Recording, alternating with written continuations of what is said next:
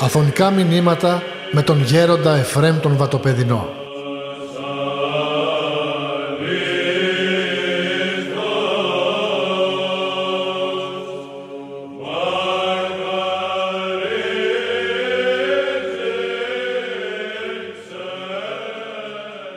ήρθε στη σκέψη μου αυτό που φαίνεται σαν μύθος και όμως είναι πραγματικό της. Αυτό που εξιστορεί η Παλαιά Διαθήκη στη Γένεση. Την πτώση του Αδάμ. Ότι ο Αδάμ και η Εύα ήταν στον Παράδεισο και με την παρακοή που έκαναν ο Θεός όπως τα περιγράφει η Παλαιά Διαθήκη με έναν ανθρωπομορφικό τρόπο ήρθε μέσα στον παράδεισο και ο Αδάμ δεν ήθελε να συναντήσει τον Θεό. Βέβαια αυτά μας φαίνονται καμιά φορά όπως είπαμε μυθολογικά αλλά όμως είναι πραγματικά διότι ακριβώς αυτή τη στιγμή που περιγράφεται αυτό και το γεγονός είναι η διακοπή της κοινωνίας του ανθρώπου μετά του Θεού διεκόπινε η κοινωνία με τον Θεό και τότε φαίνεται για πρώτη φορά μέσα στην Παλαιά Διαθήκη η παρουσία του ασάρκου Θεολόγου. Και όταν κανείς μετροφιλήσει όλη την Παλαιά Διαθήκη θα δει την παρουσία του δευτέρου προσώπου της Αγίας Τριάδος του ασάρκου θεολόγου ο οποίος εμφανίζεται υπό τη μορφή ενός αγγέλου, ενός ανθρώπου, μιας μεγάλης δυνάμεως που βοηθεί τον λαό του Ισραήλ και όπως ξέρετε σε διάφορες μονές και μάλιστα στη μονή μας ή στην πύλη της μονής μας είναι τυχογραφημένη η Σίβηλα η οποία και αυτή προφητεύει από την Περσία, η Περσίδα αυτή πριγκίπισσα, προφητεύει για την έλευση του Χριστού. Έχουμε τον Θούρη, τον βασιλιά των Περσών, ο οποίος και αυτός μέσα στο σπερματικό λόγο ερμηνεύει ότι ο Θεός θα σαρκωθεί και θα έρθει σαν άνθρωπος. Έχουμε τον Πλάτωνα, τον Σοκράτη, τον Αριστοτέλη, οι οποίοι και αυτοί περιμένουν ένα λυτρωτή και ιδιαίτερα στον Προμηθέα Δεσμότη, θυμάμαι και εγώ τότε από τα γυμνασιακά μου χρόνια, που βλέπει κανείς ότι προφητεύεται σαφώς η παρουσία του Θεού ως εσαρκωμένου ανθρώπου. Γιορτάζουμε την γένωση του Χριστού, που όπως οι Άγιοι Πατέρες είπαν, ότι η κένωση του Χριστού ούτε στην παλιγενεσία θα ερμηνευθεί κατά βάθος και κατά πλάτος, αλλά θα συνεχίζει να παραμένει έναν ανερμήνευτον, έναν απόρριτον μυστήριο. Και όλοι μας ξέρουμε το πώς εφανερώθηκε ο Θεός σαν άνθρωπος, Όλοι μας γνωρίζουμε ότι ο περιούσιος λαός του Θεού στην Παλαιά Διαθήκη και πολλοί διαρωτώνται γιατί οι Εβραίοι ήταν ο περιούσιος λαός του Θεού και όταν διαβάσει κανείς και μετροφιλήσει τους Αγίους Πατέρας θα δει ότι ένας είναι ο μόνος λόγος που οι Εβραίοι ήταν ο περιούσιος λαός του Θεού. Ποιος είναι ο λόγος; Διότι από τον λαό αυτόν θα γεννάτων η Παρθένος Μαρία, η Παναγία Μητέρα, η οποία ήταν η μόνη καθαρή, ήταν η μόνη η οποία ήταν αξία να υποδεχθεί μέσα στα σπλάχνα της των συσσαρκωμένων θεολόγων. Και ξέρουμε πολύ καλά το γεγονός του Ευαγγελισμού ενθυμούμεθα πολύ έντονα τον Αρχάγγελο Γαβριήλ, ο οποίος ενεφανίστην στην Παρθένον, της είπεν ότι θα γεννήσει τον Υιόν του Θεού, αυτή δεν αντέδρασε, παρά μόλον πρόβαλε μία απορία πως έστε μη τούτον επί άνδραν ο γινώσκο, πώς θα μου συμβεί αυτό δηλαδή αν, επειδή εγώ δεν γνωρίζω άνδραν, της εδόθην η απάντησης και αμέσως υπήκουσεν εις τον Θεόν και όπως είπαν οι Άγιοι Πατέρες από την ώρα που η Παρθένος είπε το ιδού ιδούλη Κυρίου γεννητό με κατά το ρήμα σου τότε εσαρκώθην την ίδια στιγμή ο Χριστός μέσα στην μήτρα της μητρός του και τότε έχουμε την παρουσία του σεσαρκωμένου Θεολόγου. Και ξέρουμε πολύ καλά ότι ο Χριστός μας εγεννήθη στο σπήλιο της Βιθλέμ και αυτό είναι όταν το σκεφτεί κανείς έναν απόρριτο μυστήριο και θυμούμε σεβασμιότατη τον Μακαρίτη, τον Παπαεφρέμ, τον Καντουνακιώτη που μερικά χρόνια προτού να κοιμηθεί επήγαινε στα Ιεροσόλυμα και όταν επέστρεψε επήγα να τον δω και με δάκρυα μου είπε ότι πήγα στο σπήλιο της Βιθλέμ και είδα εκεί αυτό το σπήλιο. Είδα αυτό το ασκητήριο και εγώ είχα λογισμό ότι ασκητεύω στα καντουνάκια και κάτι κάνω. Όταν πήγα εκεί και είδα αυτόν τον τόπο που γεννήθη ο Υιός του Θεού. Και ξέρουμε πολύ καλά όταν, ότι η Παναγία όταν άκουσε από τον Αρχάγγελο Γαβρίλου ότι θα γεννήσει τον Υιό του Θεού δεν μπορούσε να φανταστεί ότι αυτός ο Υιός του Θεού είναι Θεός. Είναι το δεύτερο πρόσωπο της Αγίας Τριάδος.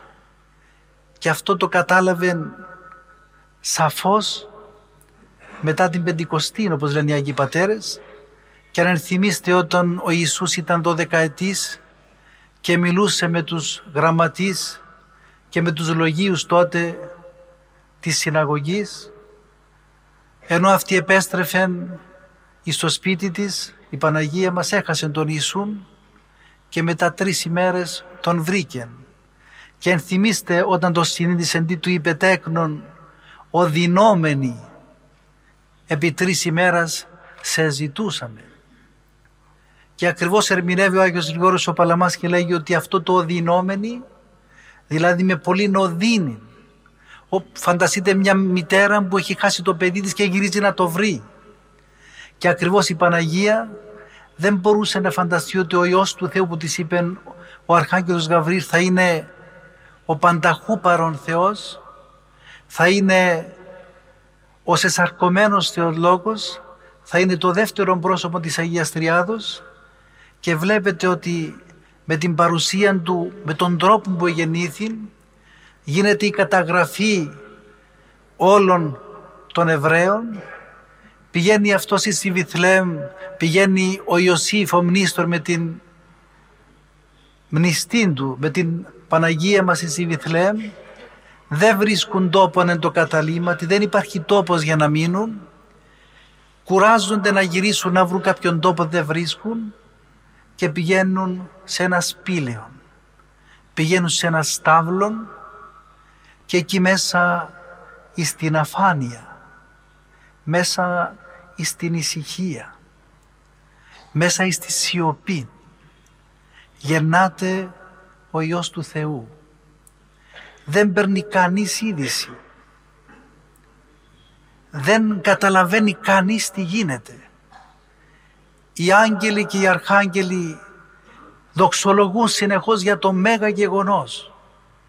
Και οι μόνοι που παίρνουν είδηση ήταν μερικοί βοσκοί απλοί άνθρωποι που είδαν το άχτιστο φως να περιλάμβει την φάτνη, το σπήλαιο, είδαν τους αγγέλους να πηγαίνουν και να τους συναντούν, πράγμα εξαίσιων, πράγμα υπερφυσικών, πράγμα δυσερμήνευτον και έρχονται από περιέργεια και βλέπουν μέσα στη φάτρη μαζί με τα ζώα ένα βρέφος το οποίο γεννήθη χωρίς να ξέρει ούτε η ίδια η μητέρα του πως γεννήθη. Διότι ξέρουμε πολύ καλά ότι η Παρθένος Μαρία είναι Παρθένος και πριν τον τόκον και κατά τα διάρκεια του τόκου και μετά τον τόκο. Και οι Άγιοι Πατέρες τονίζουν πώς γεννήθη ο Χριστός και απαντούν ότι όπως ο Χριστός εξερχόταν και εισερχόταν και κλεισμένον των θυρών και εμφανιζόταν εις τους μαθητάς του και εις των λαών, έτσι ακριβώς εξήλθεν και εκ των μητρικών παρθενικών πλάχνων της Κυρίας Θεοτόκου. Και γεννήθη ο Χριστός μας μέσα σε αυτήν την ταπείνωση, μέσα σε αυτήν επαναλαμβάνω την αφάνεια και ήρθεν στον κόσμο και είναι ο λυτρωτής του κόσμου.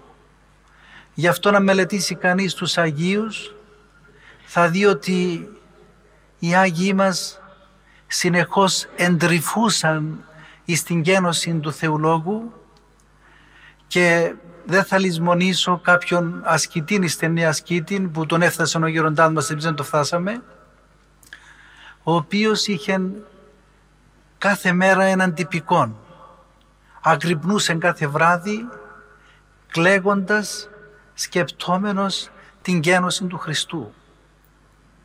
Διότι ακριβώς όταν ο άνθρωπος ατενίσει το γεγονός της γεννήσεως, γίνεται ο Θεός άνθρωπος. Και με ποιον τρόπο γίνεται.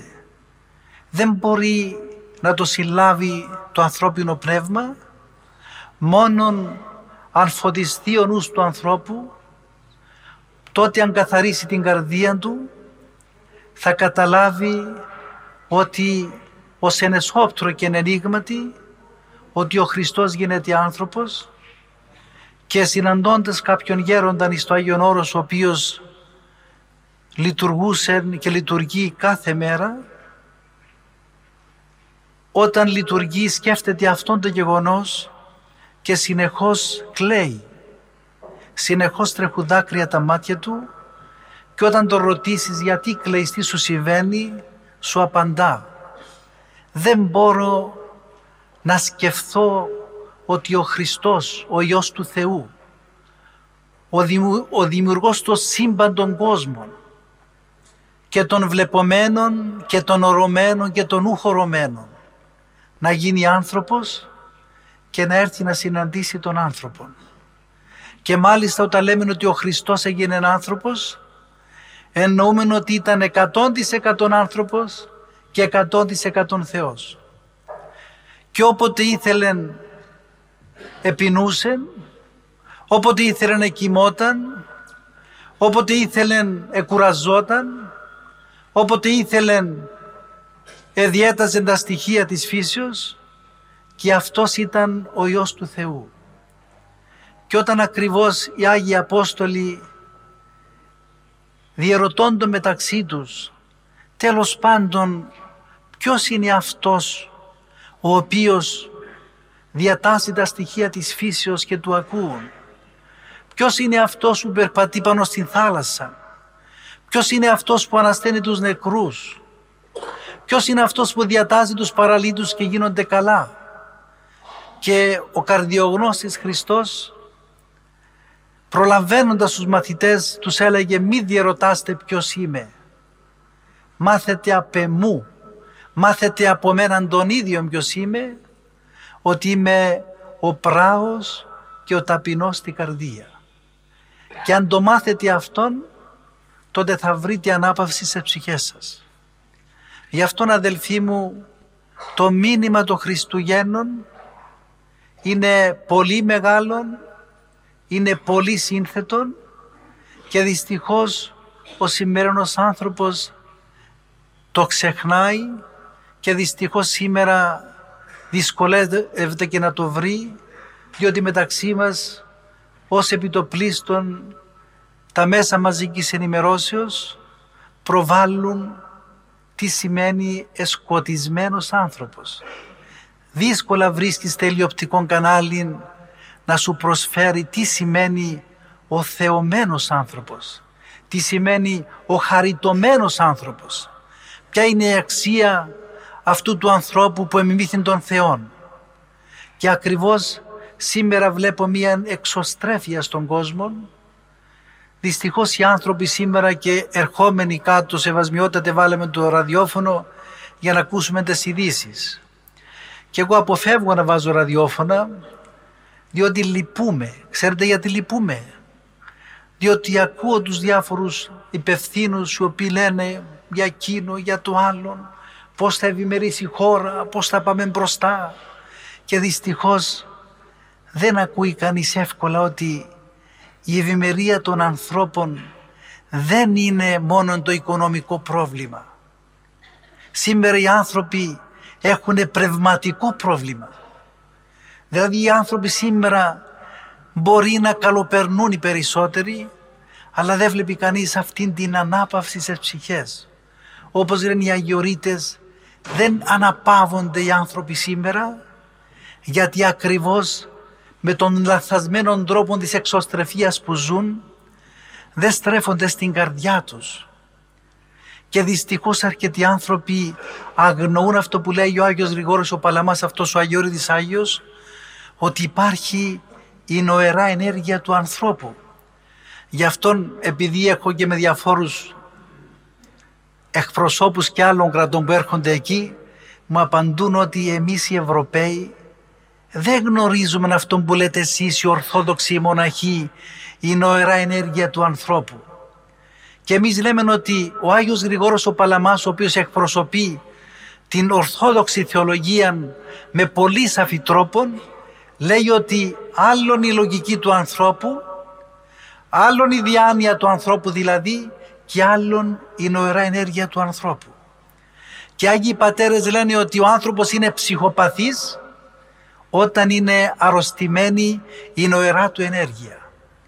Και ακριβώς για να το καταλάβουμε αυτό πρέπει να εσκύψουμε στην καρδιά μας, πρέπει να μάθουμε να προσευχόμεθα, πρέπει να μάθουμε να προφέρουμε αυτόν το όνομα που είπε ο Αρχάγγελος Γαβρής στην Παρθένον και της είπε ότι θα κληθεί ο Υιός του Θεού Ιησούς.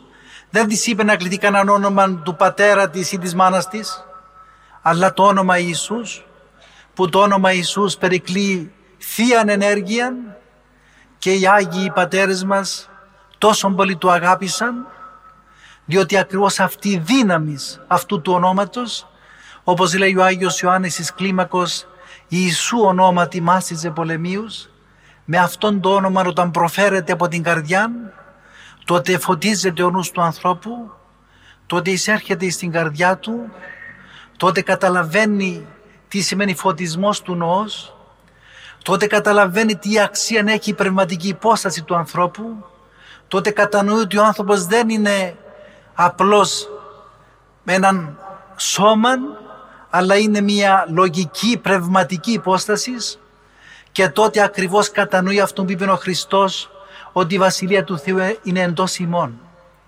Και ακριβώς όταν εντασσόμεθα σωστά στην Εκκλησία, όταν τηρούμε τις εντολές του Χριστού μας, τότε έρχεται αυτή η χάρη του Παρακλήτου, έρχεται αυτή η παρηγοριά, διότι δυστυχώς οι περισσότεροι άνθρωποι σήμερα είναι απαράκλητοι.